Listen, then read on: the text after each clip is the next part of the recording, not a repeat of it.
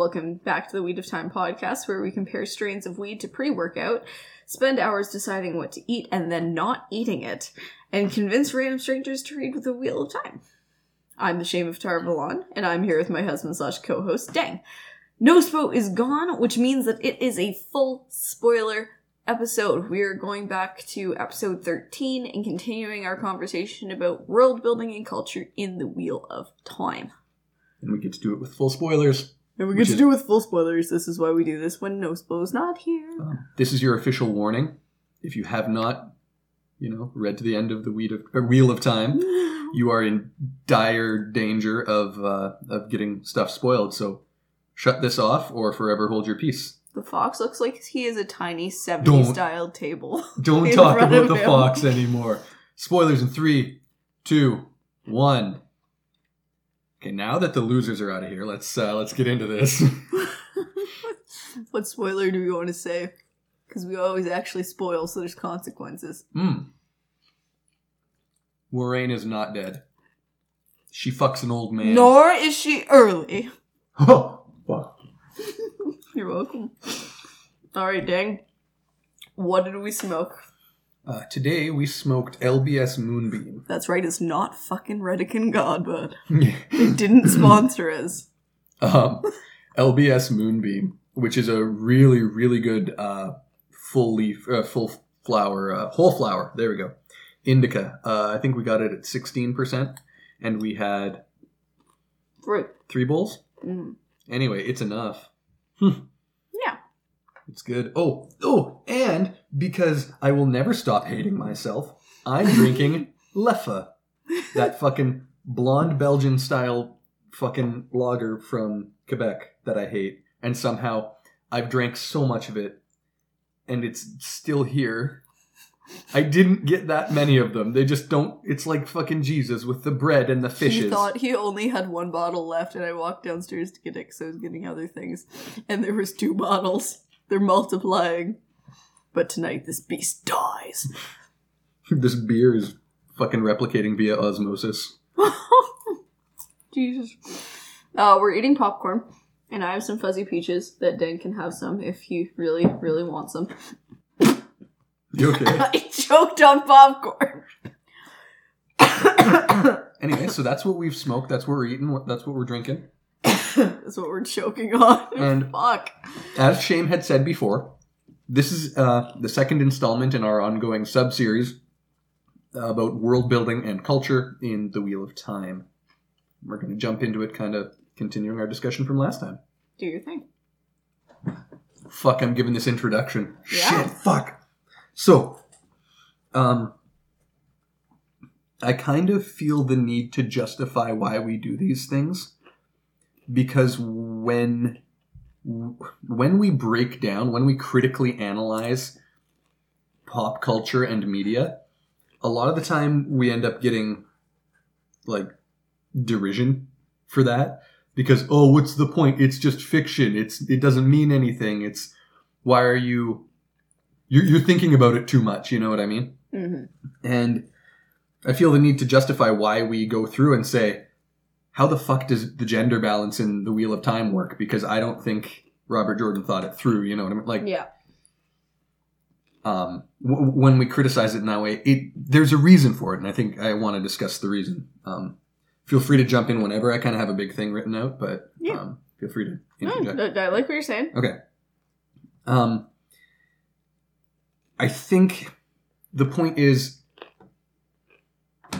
being able to critically analyze real life in this way hmm is really important to being like a fully rounded And it is a learned skill. It's a learned skill, and it's necessary to be a fully rounded human being that contributes meaningfully to the lives around them and ends up feeling fulfilled. Mhm. You need to be looking at life in these ways sometimes. You need to be Yeah. examining power structures and culture and tradition and right? Mhm. You need to be doing this in real life. But we don't get taught that necessarily unless you have are lucky and had a really good teacher or two, right? You, you end up learning this by experience. You end up finding out that these things are necessary or you happen to need a sociology elective in hmm university or something like A women's studies elective. yeah exactly That was my big brain moment. and so mine was philosophy actually Mm. um You weren't even in that class. i was in my first year Okay, I was thinking the class of your friends that you would just go and sit oh in. psychology no Yeah. Oh, okay. I mixed up the two. My Um, bad. anyway um i think it's really necessary to a fulfilling and fulfilled life to be doing this but y- you can't just learn it in most places it's a it's you the places where you can learn it are not very accessible Uh huh. Like for example going to study the humanities at university is one kind of gateway into this And it's And- so expensive, and it's so expensive because post especially if you're in the U.S. Holy fucking shit! because post-secondary education is a, a, a, a barrier to class mobility. That's that's its function. Yep. In society, it's there to keep the poor people from getting rich. Yep. Right. Um, because if you can only get the good jobs and the meaningful jobs We'd like to with the degree, specify like Yeah. post secondary that you have to pay for. Yes. Obviously, if it's accessible to everybody, that it's a That's mobility same. ladder, not a mobility barrier. Yeah, exactly. And so, if all the best jobs can, can be gotten through there, as is generally the idea, even when it's not true, we still get that ingrained in us. Um, Because That- they also want you to spend money at these places. then the logic is that's how you get to that to to an upper class, right? Yep. So they put a price tag on it so that people under a certain level of wealth can't do it. hmm It is a class barrier, and a concession was made in the form of student loans. Going into debt for the rest of your life is not an acceptable argument here. that's still a barrier, right? Yeah. Because you've got fucking debt forever that other people didn't have, right? Uh huh. So that's one place where you can start learning about the way to critically analyze with yourself. You know what I mean? Um, Yeah. That's one place. Another place is if you have access to resources like just reading, self guided research and learning, right? You can get it there, but that's not accessible to everybody. Not everyone. You have to know where to look. you, you have to be able to read Yeah.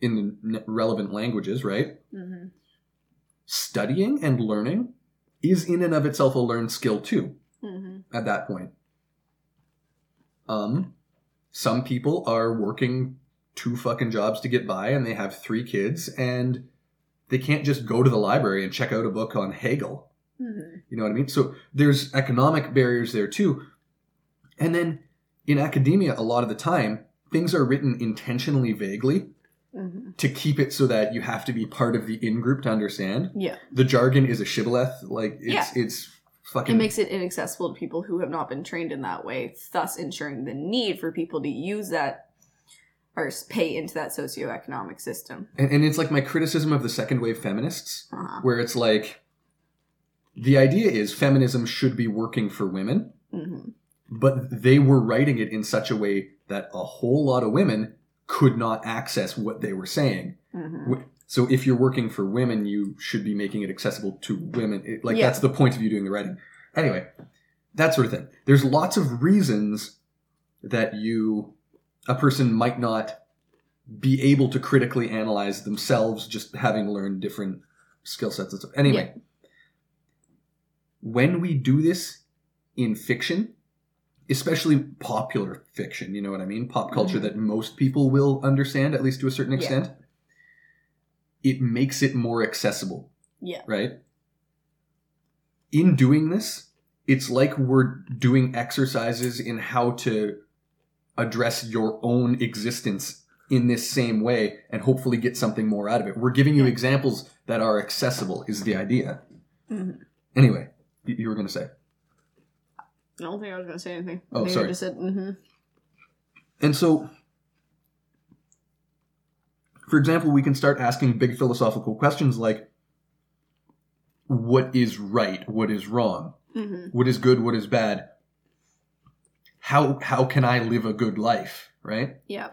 Looking at the gender balances and the way genders are portrayed in the Wheel of Time gives us insight to how women and men and genders are believed to be by most of the population in real life It also gives us the skills to then critically analyze, analyze that in our own cultures and world around us. It gives us a way to address power structures, Mhm. which is good because you need tools to understand and challenge the status quo if necessary, right? Yeah.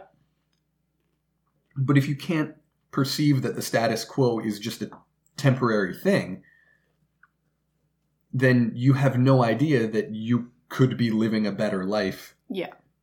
If, Things have always like, been this way and they always will be this way. You can't understand and challenge structures and Mhm. barriers in your own life, right? And so, like, just some examples. Um, um, like, what is good and evil? Trying to Yeah. understand what it means to be good and what it means to be evil. If we want to address maybe uh, Lord of the Rings as a example, people would understand right off the bat here. Um, look at who's portrayed as good. Look at who's portrayed as evil, right? Sauron is evil, unequivocally, right?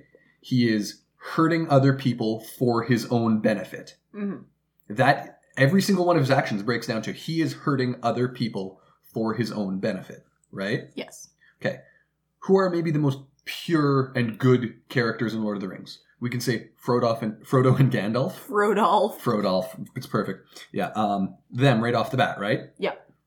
And we look at them and we say, well, these are two, well, people, but like also angels, whatever. It's fine. Um, Gandalf, anyway. Um, Yeah. I was going to say, not Frodo. No, I, I realize I phrased it weird. Um, people who have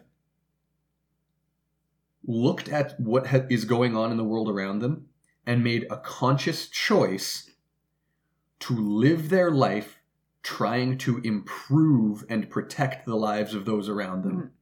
even if it kills them. Yeah. Gandalf was willing down their own lives for the greater good. Gandalf sacked himself for the Fellowship. Yep. Not knowing he was going to be brought back, right? hmm Gandalf was also totally sure he would die at the Black Gate. Yeah. Right? They were going as a decoy to die if they had to, right? hmm Frodo knows what the ring is going to do to him because he sees Smeagol, right? Yeah. And he does it. He anyways. continues to carry the ring. He makes the choice to carry the ring out of Rivendell, right? He he he he he literally ruins and destroys his own life because he thinks he might be able to help everybody else, right? Yep. Okay. That's how it's being portrayed. So we're looking at selfishness Mhm. as inherently bad, and we're looking at compassion and generosity Mhm. as inherently good. Okay. So let's translate this to. We're we're gonna get so spicy. Um, we're gonna get. People are gonna get heated, and I'm sorry. We're we're gonna show our true colors a little bit here. Um, I don't know how to explain to you that you should care about other humans. Well, it, fucking exactly. When people who make two hundred thousand dollars a year go ahead and vote conservative because lower tax rates. hmm I've got health insurance. Why do I care about pharmacare for everybody else? hmm I had to work for my money. Why should they get universal basic income? hmm Gas works just fine for me. Why should we invest in clean energy? Yeah. My wife didn't want or need an abortion. Why should abortion be available for anyone else? Yeah. That's the mindset coming from that voting base, right? Yeah. Okay. Would Frodo or Gandalf say that? No, they would not. Would Sauron say that? Fuck yes, Sauron would say that. I'm not saying you take your morality from fiction. Yeah. I'm not saying you believe what you see in fiction or read in fiction. hmm What I'm saying is you can use the questions fiction poses as questions in your own life to make beneficial choices. What would I do in that case? How do I feel about what's happening? Uh huh. How do you feel about Mat and Tylin? Because Badly, very badly. well, right. But if you're someone reading the books and saying, "No, that's fine," well, Then you need to question your behaviors because she literally pushed him to the bed with a knife at his throat. And if you don't think that's fucking sexual assault, I I don't know how to explain that to you because like it just fucking is. So even if you're reading it from that side, you need to be able to look at yourself and ask, "How do I feel about that?" And let what it. time was that at? Sixteen minutes. I'm gonna put a trigger warning in. That's fair. Um, it, it gives you a framework to address the questions in your own life, and we can't ignore that because when we create content around this and have these discussions, it makes it easier for people to do this, which I believe makes it easier to live a moral life. Yes, Which, or at least help define your own morality if you don't know. mm-hmm. It gives us question are the tools to question ourselves and the world around us. And those are really fucking important tools if you're going to live a good life. Is Yeah. my so this is why we're doing these things because we're Also, it's fun. It, it, it, of course, it's fun. We love nerding out, but like, God, I feel like I'm. Uh, I don't know. I just feel the need to justify it, and I think it can be really important. Oh, it's super fair. And like, these are learned and practiced skills. If you don't practice these skills, you're not going to be able to use them in real life. So, like, I think you need to critically be analyzing the things that you read, the things you consume in the media, because there are four agents of socialization. There's school, there's family, there's friends, and there's media. It's one of the four. One of the big ones. You need to be critical of the media that you're consuming because it influences you regardless of whether you realize it or not. And I think it behooves the ruling class to individualize us, Mm-hmm. to try and just break us down into consumers that will work as cogs, That's true. You need to make sure you're not being taken advantage of. and but then don't socialize and don't ask these questions and don't they, they want us to not think about things because it just makes us quieter mm-hmm. and so fuck that We're gonna be loud. And tonight we're gonna be loud about the Wheel of Time. time to critically engage with some robert fucking jordan Indeed. So, after our episode last time, I made a list about all the shit that we talked about after that episode because we kept saying, "Oh, I wish we had talked about this." so I think we're just gonna work down the list. Does that work for you? yeah Taxation in the two rivers. I'm gonna let you take this one, champ. okay You can also tie it to geography in the two r- rivers: sheep and tobacco. yeah that's a confusing one because like sheep Because tobacco is more of like a Cuba climate. right well tobacco is yeah tropical right Mm. it's equatorial Mhm. whereas sheep are like Although there's people like where we live that grow tobacco. really Yeah. Strange it's probably not very good I was gonna say it's probably been. Well, yeah, it's not cigar level, certainly. Um, but it might have been bred specifically so that it can survive in a colder climate Mm. or have a shorter growing season. I don't know. But then, like, where do we think about sheep being from? Scotland, Yeah, Britain, right? Wales. Wales and Scotland, and that's a very different climate than the primo tobacco locations, right? So how does some it, alpacas. like yeah? How did yeah? Alpacas would have been totally okay. Would have been totally fine. Would have been a little bit Peruvian. It would have been nice. I was oh, fuck. Thank you. That would have been perfect. Can you imagine having alpacas in the Wheel of Time? No, think about it. You start out with uh, chapter one of Eye of the World, and you're like, "Oh, look, they're in the Shire." Bella is an alpaca. Oh, hell yeah! You'd up. Uh, oh, Bella would have to like spit on someone during the last battle. Like she just trots on by. Demand- Fail. I was gonna say she trots on by Demandred and just spits at him. After Lan's gutted him, no, beheaded him. But yeah, their two main industries don't make a lot of sense being in the same place, Hmm. which is like Correct us if we're wrong. Neither of us are agricultural people. Yeah, if you're listening, do you live somewhere where there's like really good wool production and really good tobacco production? It's got to be really good because like Two Rivers is top tier everything, right? Because of course that's where the main characters wool, are from. I don't think their wool is top tier. I think it's just No? the tobacco. Okay, but so are their um, archers, Yeah. and so are the fact that a bunch of them are apparently of royal blood, And channelers. and channelers, and ta'veren, and unusual amounts of everything. So anyway, It's not unusual to be great at everything. mhm. so what the fuck is the ecozone of the two rivers? Now, we come to the contentious part, and I've been itching to get at this since I shit y'all not. If you've been listening this whole time, you might remember. I've been itching to go at this since episode fucking two. In, correct me if I'm wrong, September 2019? Yep. Okay. We have Maybe late August. we have elected mayors in the two, in the two rivers, right? There, there, there is a head of municipal government hmm who is elected. Yes, Yes. and that is their full time position, right? Yeah. So they must be getting income from that somehow. No, because he owns an inn. Okay. That's his job. He doesn't have to be getting money as mayor.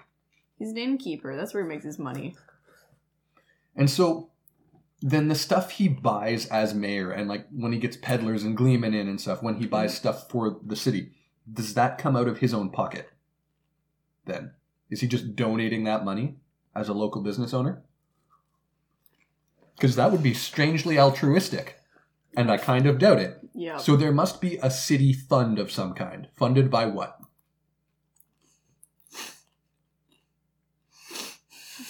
Taxation. taxation. My thesis being there's probably not any sort of harmonized fucking sales tax or anything, right? But they're probably property taxes. Or he goes around with a hat and does like fundraising. I mean, I'd be here for that. Can Bran al'Vere go fundraising to bring fucking Gleeman to the two rivers? And every single year, Cenn Buie gives him the Randland equivalent of a single penny as a donation. we don't even have pennies in Canada anymore. yeah, that's true. Too expensive to make. They only exist electronically. Which is bullshit. We should just round. Anyway, I feel like they find a way to round everybody down. my yeah. That's true. Um my theory is that there are property taxes. If you own property as a resident of the two rivers, like if you own a farm like the al'Thors, Mm-hmm. or you own uh, a smithy like the uh, the Luhhans, Mm-hmm. you pay a certain amount of money every year into this city fund managed by Bran al'Vere Yeah. um, to be allowed to be a resident. Yeah. So, So are you implying that they would evict them for not paying? That's ridiculous. yeah, so my point is that then essentially Bran al'Vere is charging them rent, which means Bran al'Vere is not just an innkeeper, but he's a fucking landlord. And Bran al'Vere gets the fucking guillotine, and I don't care how much I like his daughter. That is no. I forgot why I was so opposed to this topic because he takes it this far. Okay, also, They would not kick them out of the two rivers. They all own their own land. do they? Yeah, they talk about it. Oh. And it's also just the fucking woods. If there's not a farm there, you, if you want to go cut down all the fucking trees and make a farm, you just go fucking cut down all the trees and make a farm. Okay. So I suppose what I'm confused by in this p- case is that they've got early feudal economic relations and like monopoly capitalist political relations. And that's very confusing when they're an autonomous state underneath a monarchy. Can you explain what all of that means? Because I don't think everybody, including myself, understood all of those terms. So, the ability to own producing land just as a person um, within Mhm. a certain uh, blah, blah, blah, geog- geographically and politically defined area. Yes, right? because there's boundary line disputes. Perrin deals with them. Right. And so that's like uh, um, feudal lord versus peasant relations Yeah. in the feudal era. Mhm. That's what I'm saying. So that's existing there. But in that time, we also had kings and queens and dukes and duchesses Yeah. and empires and shit. so feudal economy. Right? what you're saying. Feudal economy. I just wanted you to Yeah. define those terms. And then, politically speaking, they're run by dual councils and an elected mayor, which that is that's how things run in capitalism. Mhm. It didn't run that way pre-capitalism, to my knowledge. Right? And so you've got these very disparate systems of one governing the politics and one governing the economy. And realistically, that doesn't work. Do you ever think about the fact that historically we're all we were all just ruled by a bunch of fucking inbreds? Mm-hmm. And That makes no goddamn evolutionary sense. and we technically still are. Hate it. But Should yeah, all just be dead because they were so inbred. if they don't pay taxes, then the way the Two Rivers runs makes no sense to me. I think that's my point. That's legit. I'd say so. I'd, I'd say that's probably legit. That was taxes in the Two Rivers. That that was our first point. Yeah. And we talked about the geography. Yes, Um, because So- they've got sheep that smoke. so I have social organization of Aes Sedai, Aiel, Kin, Sea Folk, and Shards. Poor Jesus! Can you see the first thing again? Aes Sedai, social No. organization. Social organization. Want to take the lead on that one? I've been talking for a while. Yeah. So the social organization of all of these groups is so completely disparate. It makes no sense. So the Aes Sedai, they do their social organization by strengthening the power. That's their Mhm. main focus. Obviously, other factors come into that when you're at a similar strength level, such as how long you've been an Aes Sedai, how long it took you to attain the ring, the shawl, etc. Mhm. But it's mostly based on strength. So they're just in a who could beat up who one. They're measuring biceps to see who's in charge. Like they're measuring dicks to see who's in charge. Gotta do it for the fans. They're measuring Dick Mountains to see who's in charge. Shout out to the White Tower podcast. And that's whatever. It's weird. But, But, in like- and of itself, it's fine. Yeah. And then we move towards the Aiel. Mm-hmm. So the wise ones, mm-hmm. specifically.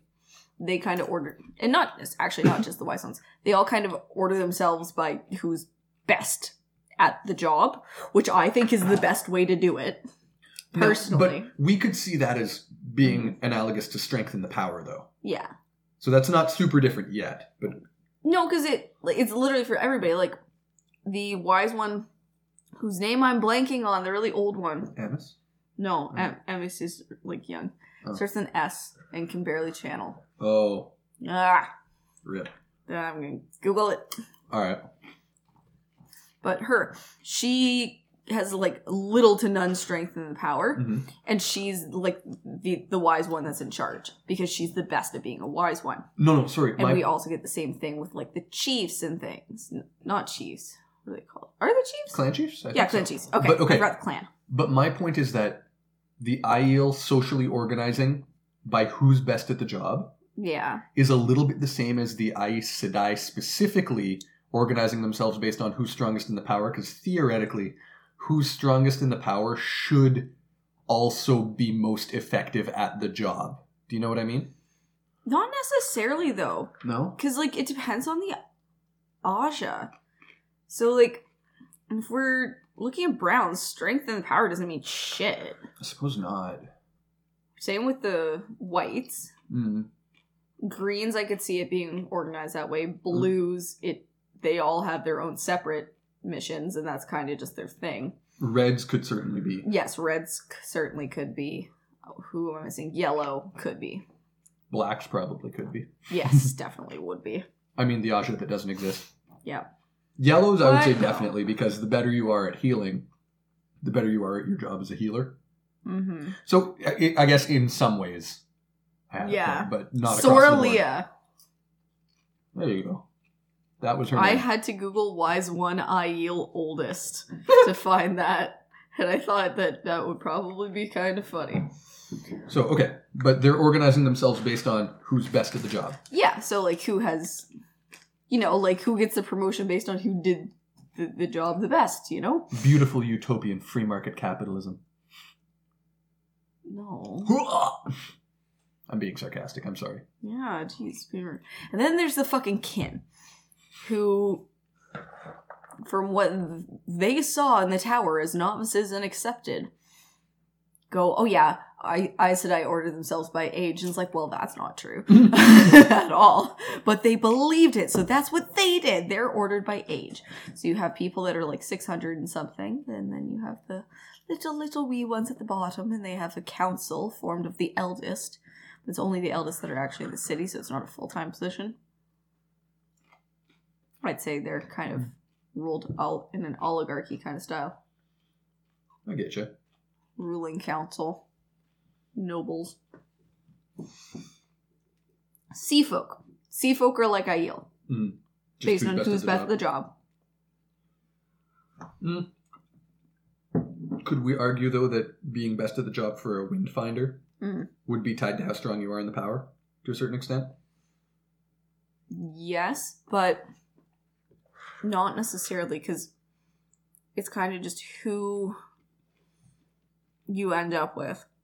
And Okay. you follow them all the way, and if something happens to them, you go with them. You're tied to that specific crew. Okay. And I would say the people that are really successful sea folk, it Mhm. kind of depends more on the captain Sure. Okay. that than it does on the wind finder. Yeah. No, no, no I get you. If you're part of the crew of a, a big captain, Yeah. that's what matters on your Exactly. resume, not what you did necessarily. yeah. It's not what you do; it's who you know. Yeah. So sea folk, kind of by quality, and then we have them being organized by or being tied to their captains in terms of that. Hmm. And then we have the Sharans. And the Sharans are so fucked up. They are so fucked up. Go off, Queen. The Sharans have breeding camps for channelers. Smart. Continue. So all channelers live in these tiny closed off towns. And within these towns, they all have tattooed faces or whatever so they can be recognized and as soon as a baby's born it gets like tattooed. And then women are just raised in that community and they stay in that community. Mhm. Boys are raised to a certain age but they're like completely ignored. They're basically feral. Like so there's these crazy feral channelers and then they have all these crazy birthing charts. It's like the handmaid's tale. Ooh. Like for what bloodlines are related to what bloodline. So they'll take this male, drive him to a separate community. They'll get him to, you know, fuck somebody until she's pregnant. They'll make sure she's pregnant. And then they take him somewhere, maybe another community. But eventually they just kill him before he's able to really channel. But he has the genetics, which means that his children will also be able to channel. I should have known that it wouldn't be good when she said, "It's like the Handmaid's Tale." That should have set the red flag off right yeah. away. Yes. But with the Sharns, there's also like a king and queen kind of thing. And the channelers are called the Ayad. Um, and the only people that live in the Ayad are in the palace with the king and queen people Hmm. are the Ayad. And they kind of control them. So every seven years, one of them dies. So, like, and it can be in different cycles and stuff. But the queen will die every seven years, the king will die every seven years, and they replace it as soon as they die. That overlap is so weird. Yeah, so it's not always with the same peoples and stuff. And the person who's been alive for the longest is the actual ruler. That's so weird. It's so weird. But anyways, So they do that, and the Ayad probably just control the entire country, but they do it through the king and queen, so nobody knows because they portray themselves as servants. So weird. Yeah. Shards are fucked up. But that's actually a little bit like um, a particular city state in Thomas Covenant. Um, I don't remember the name for it now, but it was in book five, uh, the One Tree, I think. Yeah, the One Tree. Um, where he's on a giant ship and they end up in a desert place with a sand palace. And they just keep breeding um, one monarch at a time hmm and the Grand Vizier is an immortal sorcerer who just lives and serves as an advisor for um, the monarch. Yeah. But then, as soon as the monarch starts to think, "Wait, I'm in charge. I should decide everything," whoops! A little accident happens. hmm He's dead. His little brother has to take over until his little brother gets too big and says, "Wait, aren't I in charge?" And that- Yeah. that's what it makes me think of. Fair enough. Um, that was the last on that list. Do we have anything else to say about the social organization of those groups? Mm.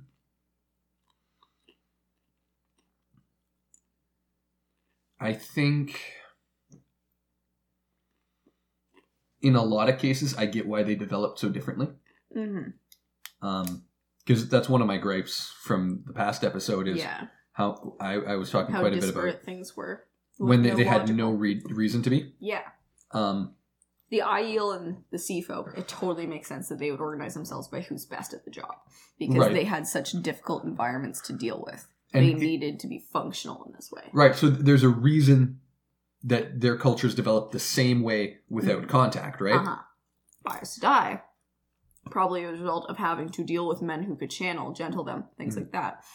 Men are generally stronger than women in the power. So you always got to put your strongest forward, You right? gotta put your strongest forward in terms of sheer like bulk, which is why they measure dicks. So this is what I'm looking for more with Robert Jordan is, The kin, because they learned it from the Aes Sedai and but they learned it wrong. Yeah, And then the Sharns or whatever the fuck the Sharns are. but they are separated from all those other cultures. hmm So there's no Yeah. reason they couldn't No, no, have no. developed so differently. And this is what I'm saying. I want more from Robert Jordan is that things are different Mhm. in logical ways. Yeah. There's reasons that things develop so disparately, hmm and it's internally consistent and follows logic. Yeah. Okay. I dig that. There are a lot of places where he doesn't show it, but we ripped on him for most of last episode. So I think if we conclude that he did this one pretty well, that's maybe a good thing. It'll it'll look better at us for us Mhm. for when Harriet for when Harriet finds us eventually. Harriet just ripping vapes one night, scrolling through, scrolling through Twitter. The weed of t- holy fuck, click. She would hate us, I think. I I honestly don't know enough about Harriet to know what she would think. I think this. we just kind of rip this to shreds sometimes. I'm sorry, Ms. McDougal, um, or Mrs. McDougal. Uh, Yeah. my bad. All right, so our next point is languaculture. So, languaculture is a term that refers to language that develops within a specific geographic area. so, for example, there's words that, like, Day and I grew up really far apart from each other, still in the same province, but it's a big fucking province. Um, We, we, we, grew up very far apart though, like yeah, further apart than some European countries yes. and further apart than some U.S. states, like yeah. We're, Canada's big.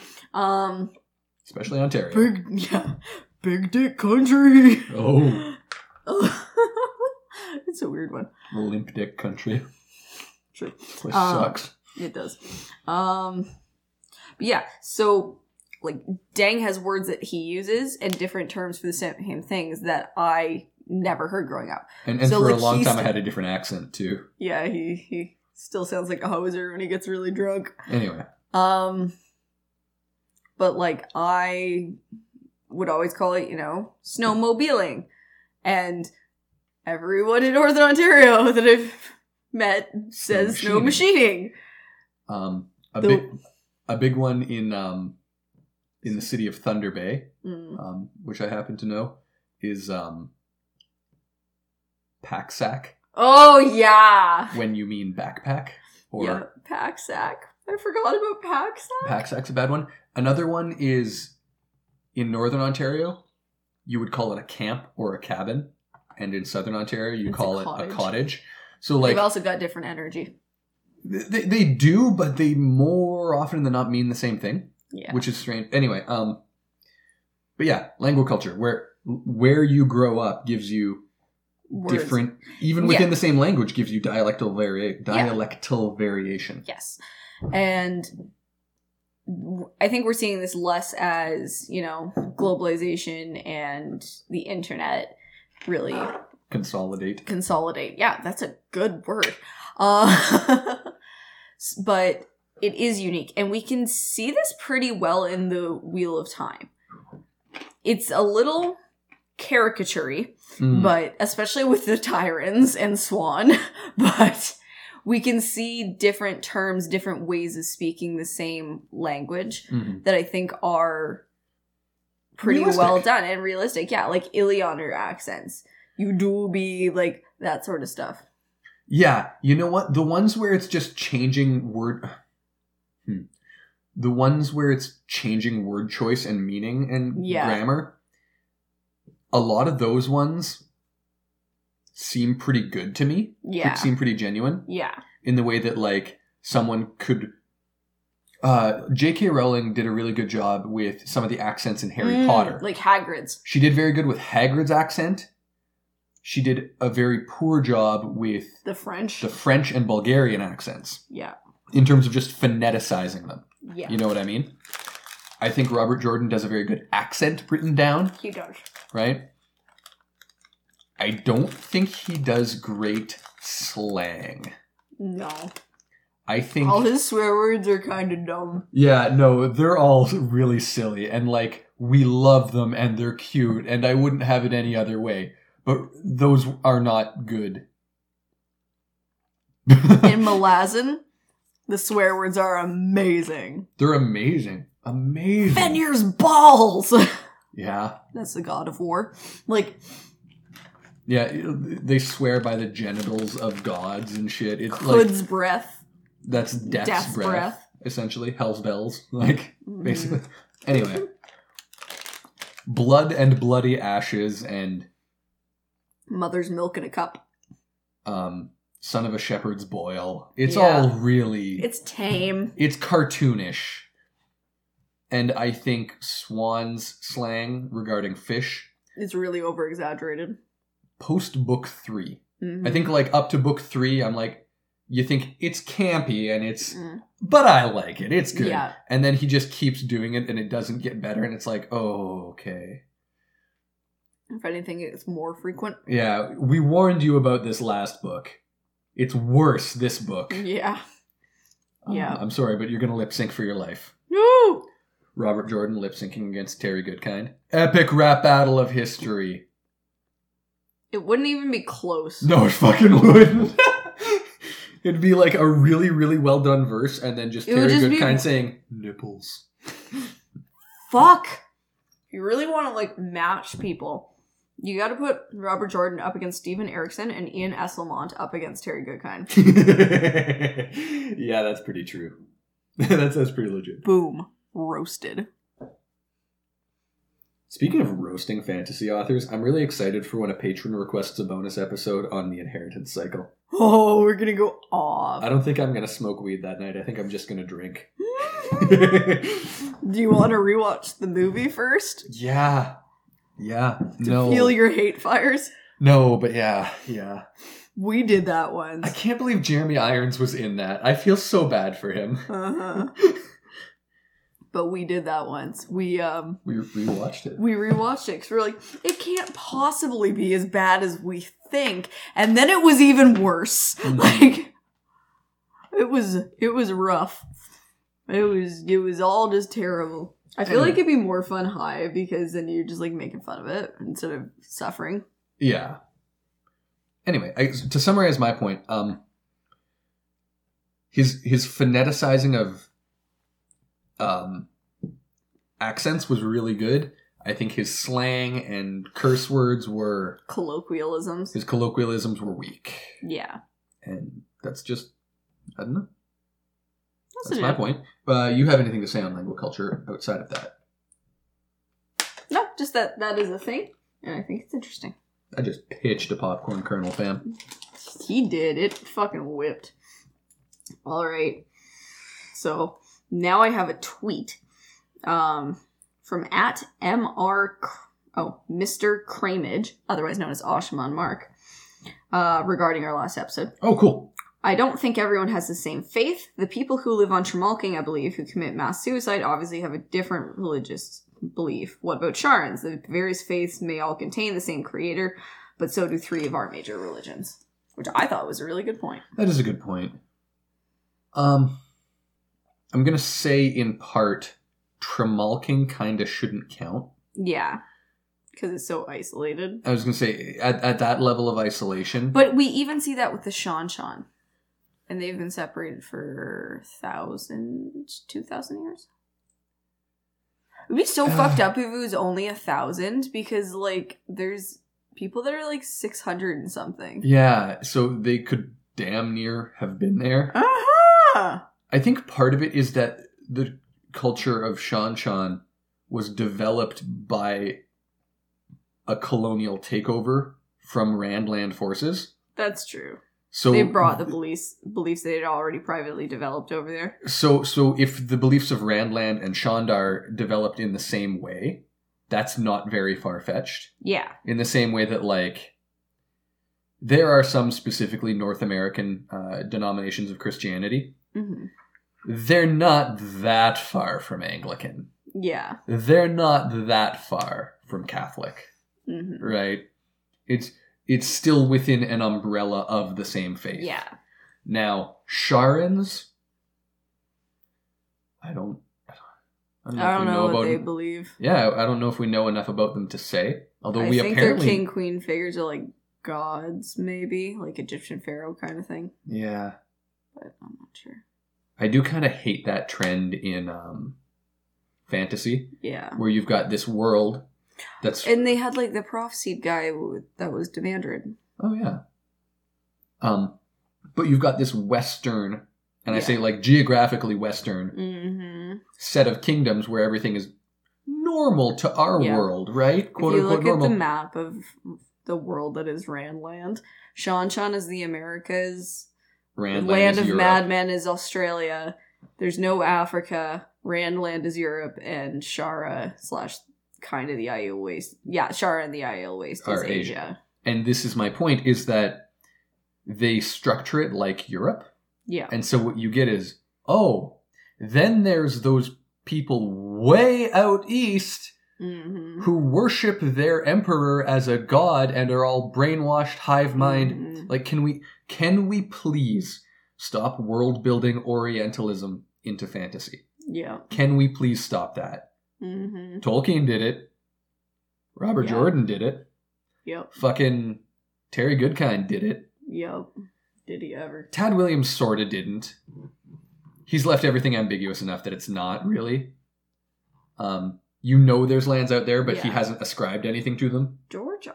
R. Martin did not. Yes, he did. Was that to the east? I thought it was to the west. Well, there, there's Essos, um, Yeah. way out here. Okay. Um, on the far, we've got a map of the Dothraki Yeah. Sea, right, sorry, Dothraki Sea right here. yeah. Um, you see the mountains on the far east side there? Yes. On the other side is where the Red Priestess comes from. okay. That's where the shadow is. That's, that's the shadowy eastern realm where they're bringing the new religion in. That's very scary.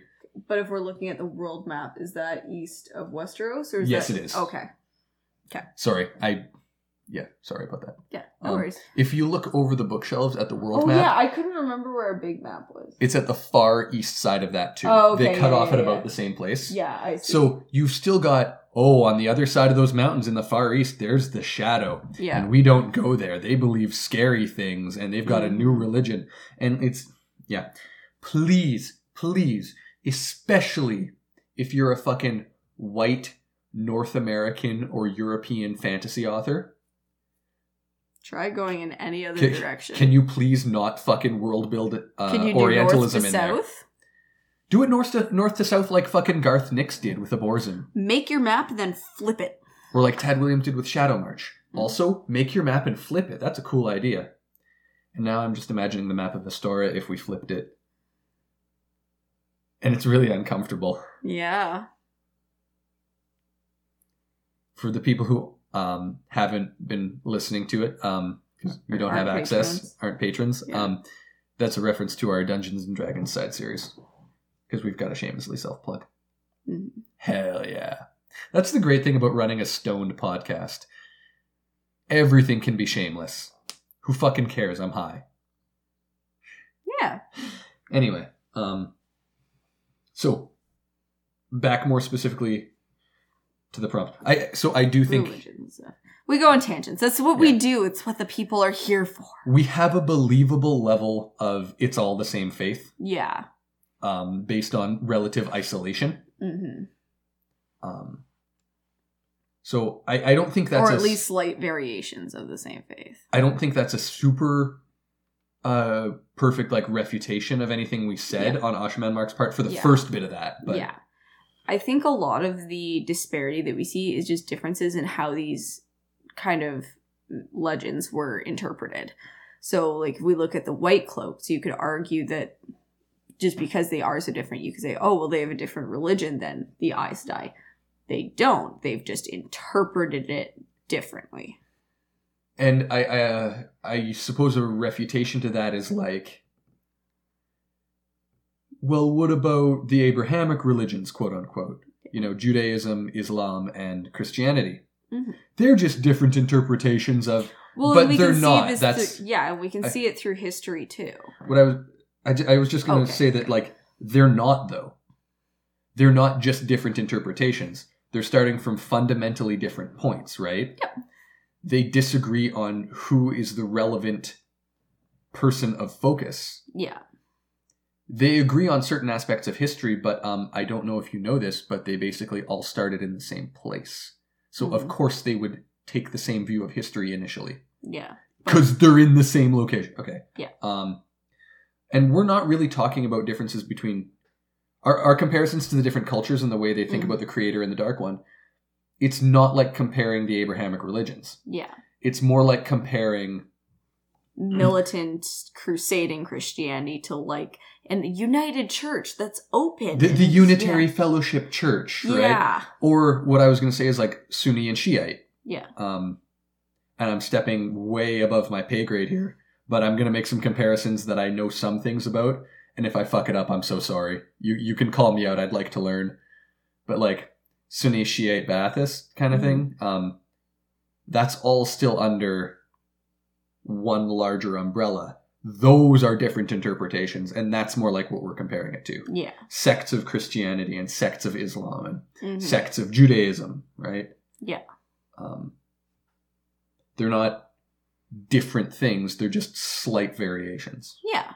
It's it's like language cultures. It's not Yo. English and fucking Korean.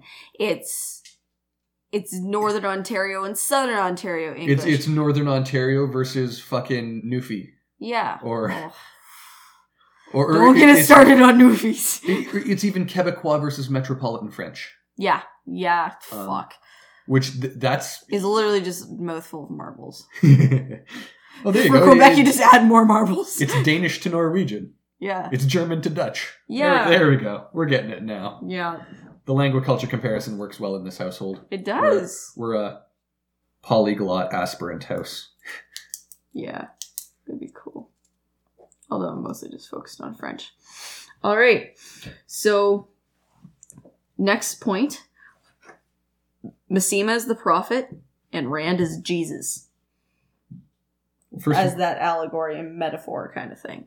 well, first of all, Rand is Jesus. Yeah. That's just like Rand they can put that shit on Wikipedia Mat in the summary of the Odin, book. and Perrin It's is Thor. Yeah, it, but they all live in in a Buddhist world. It's like it's it's It's really, really blatant. when you hear people say, "Yeah, Robert Jordan takes a lot of inspiration from a diff- bunch of different religions," you really don't think about exactly how much. and like how, and how- cartoonishly he pasted it in there. You know what I mean? Like Oh my god, it's like copying, pasting an essay, and then just writing the ways to get between them. no, seriously though. And like sometimes with the But you're right, those really well. but but I it's like in the borderlands we get this sometimes where okay, these people look like they're Bulgarian, but their names are Spanish and their style is very Polynesian. Mhm. And then you move one country over and it's like, damn, those are some Slavic ass names. Their hairstyles incredibly African. Their culture you know, whatever. Like Mhm. it, it's like he just. It felt like he had a roulette board and a, like a dart board with a bunch of Oh different yeah, options on it. I think and we talked about of this last time. It, it's so slap and dash sometimes. It is. Um, I think we talked about this a lot. yeah. Anyway, we, we, can go back. uh, Get back on Um, track. But yeah, prophet. Or so Masema is a prophet, and Right. Is Jesus. You know more about Christianity than me, obviously. Is there a specific prophet that we could kind of compare Masema to? Ooh. You're overestimating how much I remember. Uh, I shouldn't say how much I remember. I remember everything. It would have been better if Nospo was here too. yeah. You're overestimating how much attention I paid in church. That's fair. I didn't like it there. I wonder why. It was scary. Anyway, Yeah. um, I don't know if there's a specific. I guess I'm trying to think about like the Jesus comparison specifically. Yeah. Because I don't know if there was a huge false prophet in the New Testament when Jesus was around. It didn't even have to be a false prophet, but like if there was a real prophet, even I mean, well, there were prophets. Certainly, there was. just like prophets of Jesus, or somebody going around saying, "Hey, look at this Jesus guy."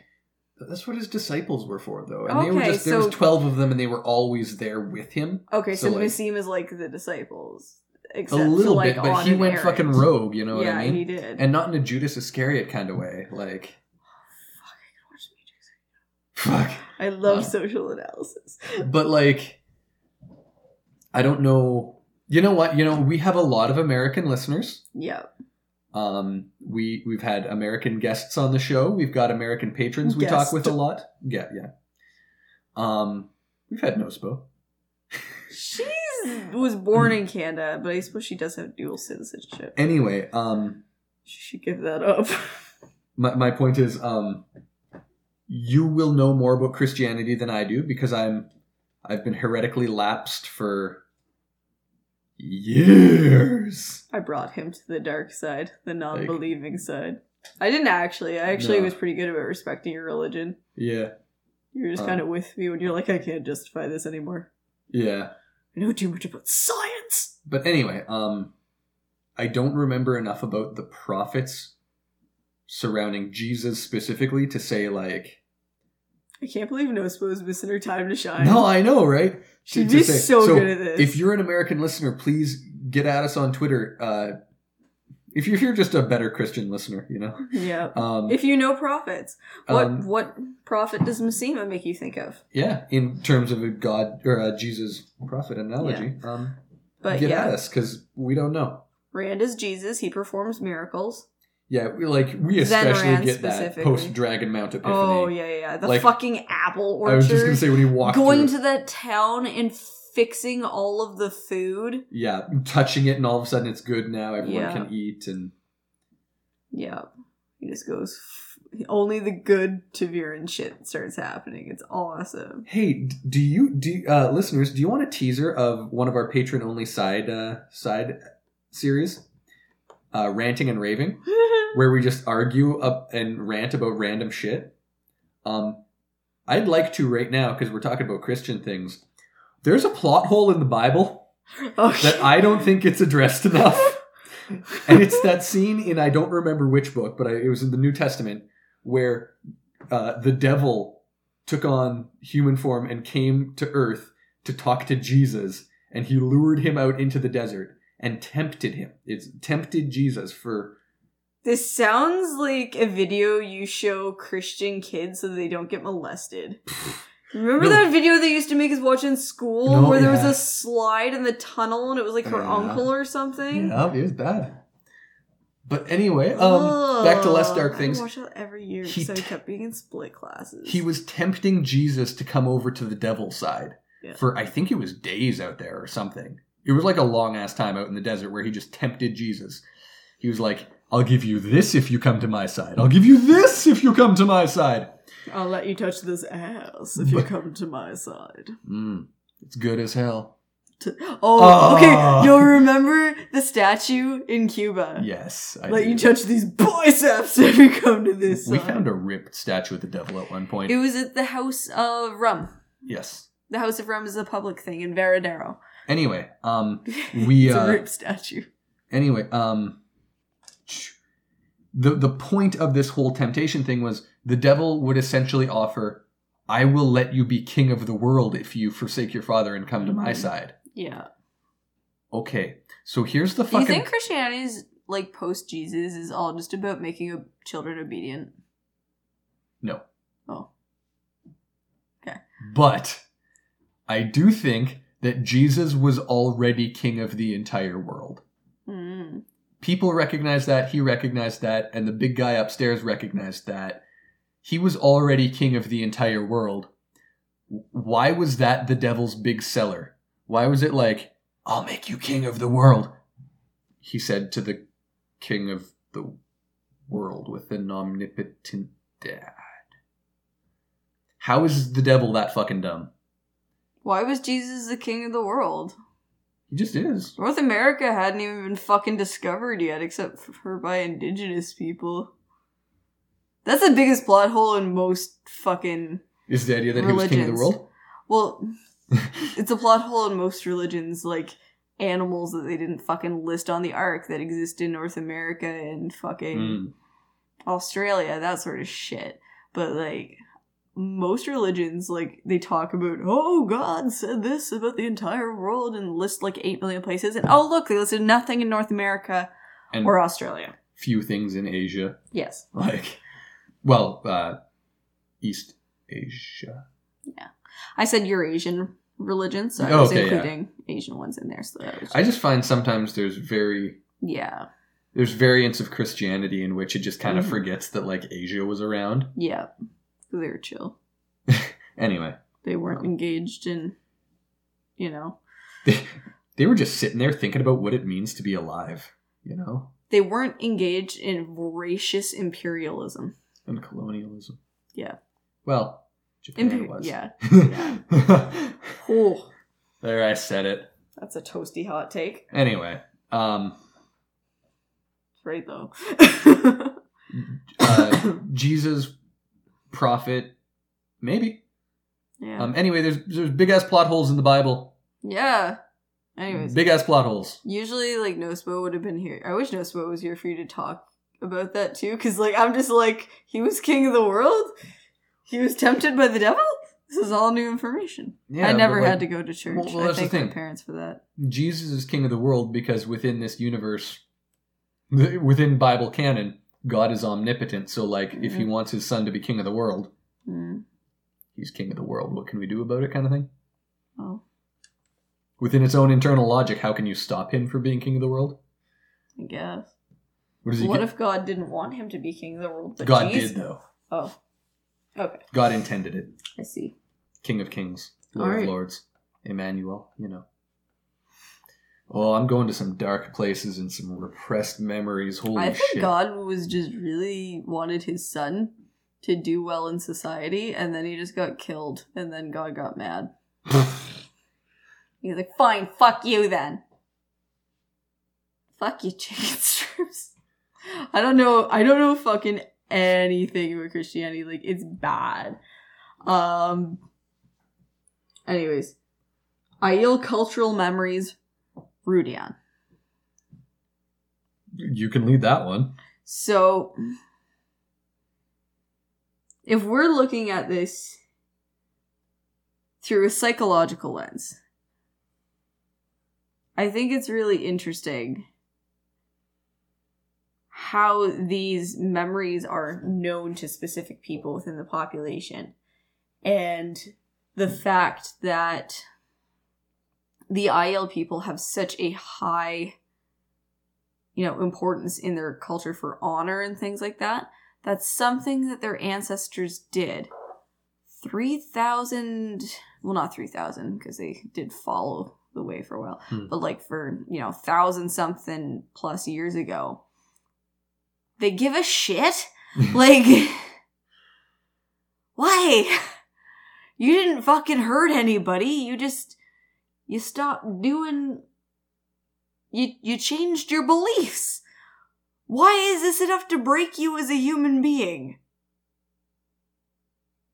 You know? Also, I'm just saying the fact that the song that they're looking for is not the Oh, the Tinkers. yeah is Yeah. not the um Ogier song, Mm-hmm. and the fact that it's been confirmed that it's not is dumb. What song is would it be? D U M B. Come on, just Give us some fucking closure on something. Jesus Christ, Yeah. let us have this. Tell us who Nakomi is. I want Yeah, that more. Brandon honestly. Sanderson. Jesus, Give it to us, Brandon. stop making three thousand word progress updates on Facebook and tell us who the fuck Nakomi is. Yeah. no one cares that you got you know a paragraph done in stormlight today and then you feel the need to write eight paragraphs about it on facebook and then do an eight hour stream like fuck off dude who the fuck is nakomi Yeah. Um sorry No, moody. that's that's legit. And I think that we could almost understand these cultural memories through the idea of a collective consciousness that runs within some of the Aiel. Hmm. So like the wise ones, clan chiefs, the ones that know these cultural memories, and now the entirety of the Aiel. And I think actually oh, I remember what I was gonna say. The causation of this. I think a large part of the causation of why the Aiel give a shit Hmm. is because the wise ones and the chiefs know they're ashamed and like they knew recently enough that they were ashamed and they transmit that to the rest of their culture Hmm. putting such an like emphasis on honor obligations. They're like we need to do better than we did before. Yeah it's why and then it breaks them when they find out. But it yeah. Why why they it's a little Ah, seppuku you know? Yeah. And that's the thing that people have done. The the connection between intergenerational cultural shame mm-hmm. and a semi caste system, but a fluid caste system based on honor and obligation and stuff. mm-hmm Those make a lot of sense, right? yeah Those fit. mm-hmm The people in charge know something that you should be ashamed of. yeah So the entire society is about meeting shame and getting over it and you know not you, you know what I Mhm. mean? yeah yeah yeah yeah This that's so logical. yeah is but i just thought it was interesting to talk about Yeah, no, absolutely. I had not thought about it that way, so I'm having this brain Mhm. explosion moment. That's why I'm going on about it because, like, yeah I, th- I think you're right. Holy shit, it's a good thought. um forms of government democracy monarchy and oligarchy in the wheel of time So I touched on this a bit earlier, I suppose. yeah But the extent to which they overlap mm-hmm is confusing. That's legit. Because they're they're discrete results of uh, human development. Yeah. That developed in a set of circumstances for specific reasons. yeah. And when you remove them from those and just let them overlap in these weird ways with Mhm. no explanation for how they developed that way, yeah. it's confusing. that's fair i And- think And and sorry, Yeah. I was just gonna say, Yeah. and I think it jumbles. Okay, when I say the setting, it's like what you feel the world around in the book looks and feels Mhm. like. You know what I mean? Yeah. It ends up jumbling your perception of the setting to a certain Mhm. extent. Anyway, That's fair. Um, I think that most of the countries are oligarchy mixed with monarchy. So there is an established king or queen, Mhm. but there is a set of nobles that have power. So Tear is a good example of Mhm. this.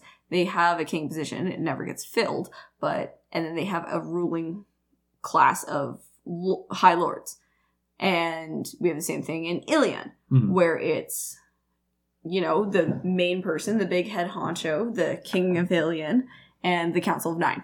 Mhm. And I would argue that we have a similar situation with the Aes Sedai and the White Tower. It's not an Yeah. inherited position, but they are kind of a monarch. Mhm. Kings and queens would literally bow to them. Yeah. And then the hall would be the ruling council. Mhm. I, I- can see it. I definitely can. trying to think if there's more countries like that.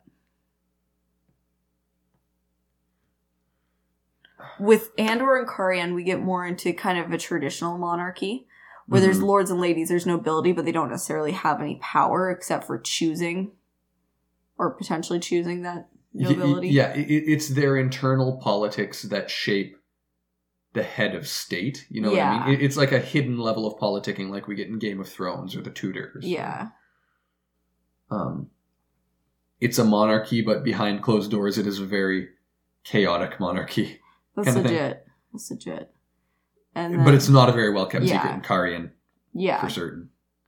Um monarchies as well in the borderlands. hmm like straight monarchies. Um, democracy, kind of among like the Aiel sea folk, kind of thing. More, a little not like fully democracy, meritocracy. Mm, certainly. Yeah, meritocracy. But now, what about the Ogier?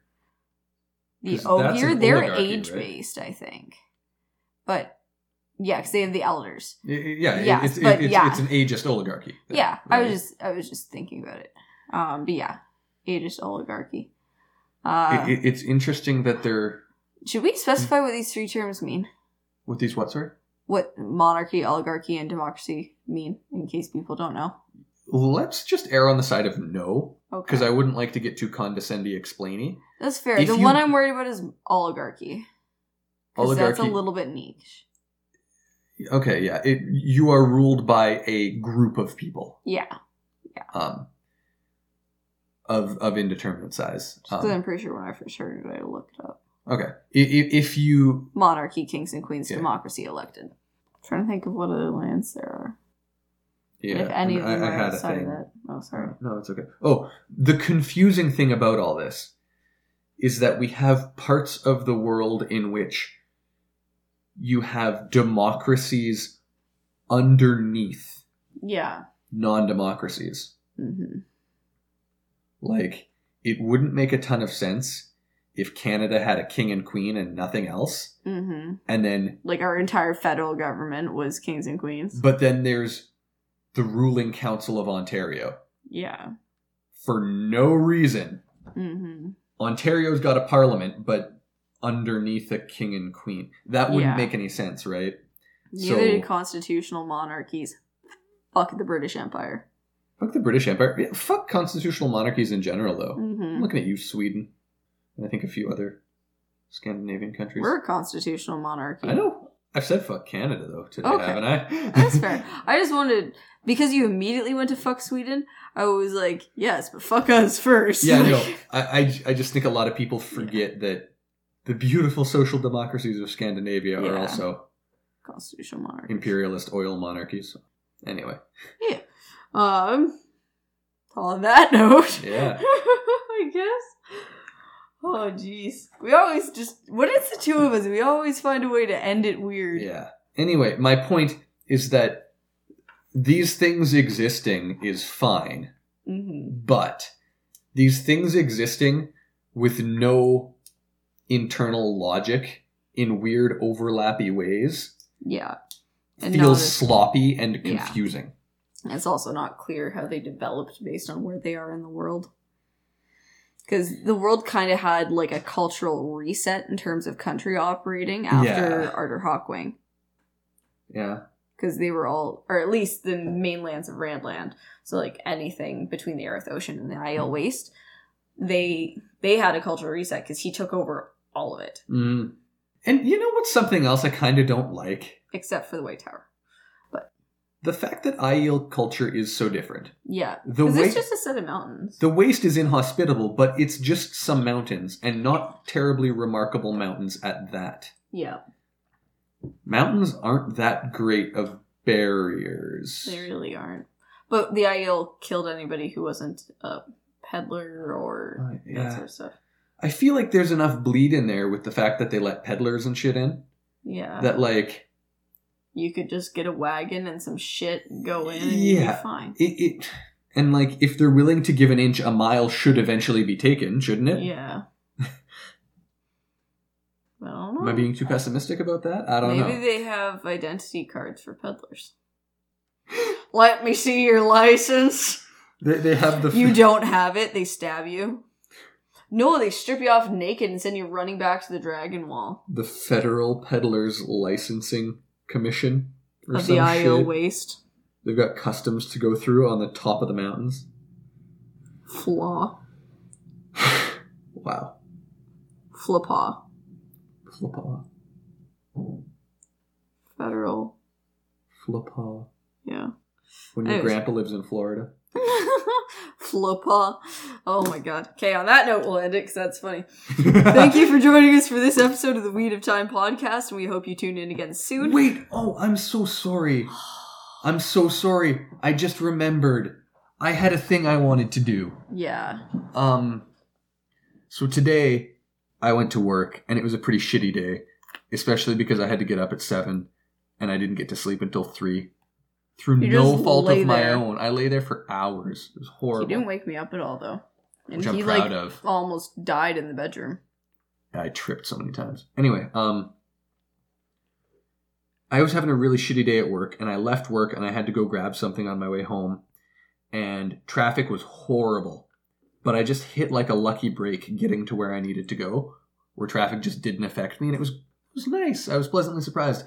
And then I was turning out of a parking lot onto a fucking gridlocked street at a red light. And there was someone in front of me trying to get out too and someone on the road just stopped and let us both in when the light went green. Mhm. Like, okay, letting one person in, sure, that, that's a decent human being sort of thing to do. No one expects you to let two people in. I couldn't fucking believe it. It was like the nicest thing anyone had ever done for me. I couldn't I believe gave you him the back rub when he got home. Oh, that's true. Um, but then right after that, I had to take a left turn off that road, like two blocks away. So I had to get in the left lane, and it was full, like it was packed. Mhm. And so I threw on my blinker to hope for the best. And within two seconds of my blinker turning on, the people behind me in the left lane gave a quick little honk. So I looked at the window, and both the driver and the passenger were gesturing me into the lane as they slowed down a little bit. Mhm. So I got in there right in time, and like just two acts of like not even that major kindness because it didn't inconvenience them that horribly, but it was still nice, right? Mhm. Like that changed my day so much, totally changed my mood, and then weed changed my mood. Hell yeah! But like, this is gonna be tied to something we said in a previous episode where we Last talked about okay, last episode where we talked about doing nice things for people and it making you feel good. Mhm. But like, it also makes a big difference for the people you do it for. And if we could all just be nicer to each other in like meaningful ways, not just allow hate speech to happen because freedom of speech and being nice, right? No, I'm talking like, We're about to do a ranting and raving episode on this. oh shit, that's right. Um, but like, someone falls down and you offer to help them out. hmm Someone is uh, broken down on the side of the road and you offer to help or something. or- Obviously, don't put yourself in unsafe situations. yes, yes. If you are a woman, do not do that. Yeah, like Full y- stop. Don't put yourself in unsafe situations. If you are absolutely. a person alone, probably don't do that. Especially if it's at night. If it's during the day, it's obviously a little bit different. but like, I don't know, pay it forward at the drive-through. Um, if you see like a struggling parent having to put back food at the grocery store because they also have to afford diapers, you And you have disposable income. you help. Like, do do good recklessly if you can. Like, because fuck, we need that, man. Life sucks, and so to if that end, everybody cared about everybody else just a little bit more, we'd have a better world. It wouldn't even have to be significantly more. It would not take a major change in your life. It would take like 1% more niceness from everybody. Yeah.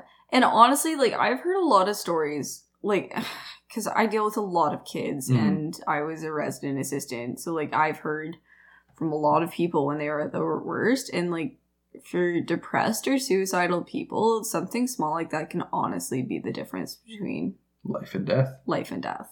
Like not to bum everybody out, But but, but no, like it legitimately can be. you you can change someone's life with so little effort Yeah. for the good right okay and so to that end i i i've been trying to do nicer things not that i was ever like a dick really i don't No. think i hope not but like you were bullied enough that you were never a dick. I, I i've been trying to do good recklessly a little bit more hmm and i would like to encourage anyone listening to this episode fucking do it like try it just even try you it feel so fulfilled. if you're not if you're not sure about it, if you're like, yeah, whatever, listen to this guy, get a load of this fuckhead. No, seriously. Try it one time. Hold a door open for an old person. Exactly. Hold a door open for someone with mobility issues too, Yeah. or like something, right? Do something nice, and then go to Twitter. We are at the weed of time. Real fucking simple. At the weed of time. At us. Tell me what you did. Tell me how it made you feel. Okay? I fucking dare you. Y'all been dared. All right. Now, s- sorry about that. Please continue with your outro. My good deed is stopping LGBTQ plus kids from killing themselves. Hell yeah. Thank you for joining us for this episode of the Weed of Time podcast, and we hope you tune in again soon. Please let us know any of your thoughts. Honestly, not just them, other kids too. Please let know. Ugh. Please let us know any of your thoughts. Yeah, please let us know any of your thoughts on Twitter or Discord, and check out our Patreon for cool bonuses like early access bonus episodes, including our ranting and raving episode that we're about to record, and bonuses like er, uh, that's the same line and more. Don't forget to rate and review our podcast if you have a minute. Please, not based on this outro. and until next time, remember that the weed weaves as the weed wills. Bye. My